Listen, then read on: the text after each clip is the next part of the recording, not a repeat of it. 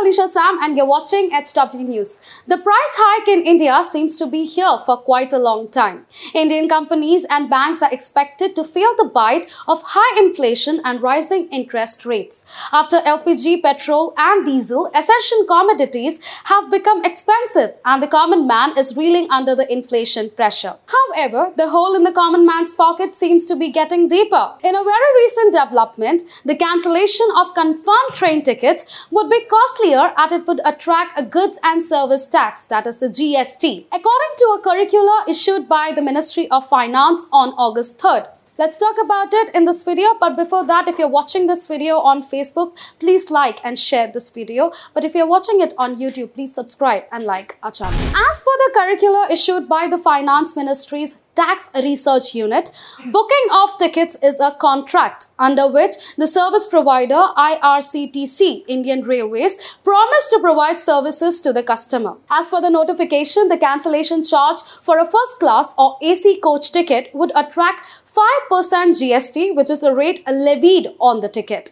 The same logic would be applicable to the cancellation of air travel or hotel accommodation where the cancellation charges would be taxed as same as the GST rate as applicable to the principal service. Now, according to the ministry, the cancellation charge is a payment instead of breach contract, so GST has to be paid. Cancellation of a ticket in any such situation would now attract GST at 5% on the cancellation charges. When the contract is breached by the passenger, the service provider is compensated with a small amount collected as a cancellation charge. Since the cancellation charge is a payment and not breach of contract, it will attract GST, the notification read. Now, for example, cancellation charges of railway tickets for a class would attract GST at the same rate as applicable to the class of travel that is 5% GST on first class or air-conditioned coach ticket and nil for other classes such as second sleeper class. Same is the case for air travel. Now, if one cancels the booking of a particular class, then the same GST rate applicable for booking seats and berths for that class will be applied. Now, for instance, the rate is 5% for first class or AC coaches and the cancellation fee for this category is rupees 240, then the total cancellation fee will be rupees 252. No GST is applicable on other categories and the second sleeper class. Indian Railway charges rupees 240 for cancellation when the ticket is cancelled 48 hours or more before the scheduled departure of the train. If the confirmed ticket is cancelled before 48 hours to 12 hours from the scheduled departure of the train, 25% of the ticket amount is charged as cancellation fee.